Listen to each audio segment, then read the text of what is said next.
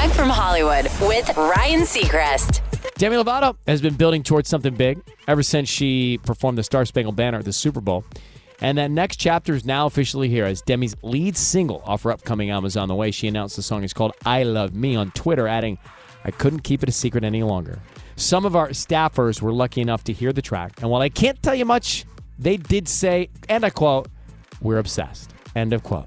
This upcoming album is going to be Demi's first since two thousand seventeen's Tell Me You Love Me. So fans are excited. I Love Me out everywhere on Friday. And this weekend, Demi Lovato will guest host American Top forty for International Women's Day right here. That's direct from Hollywood.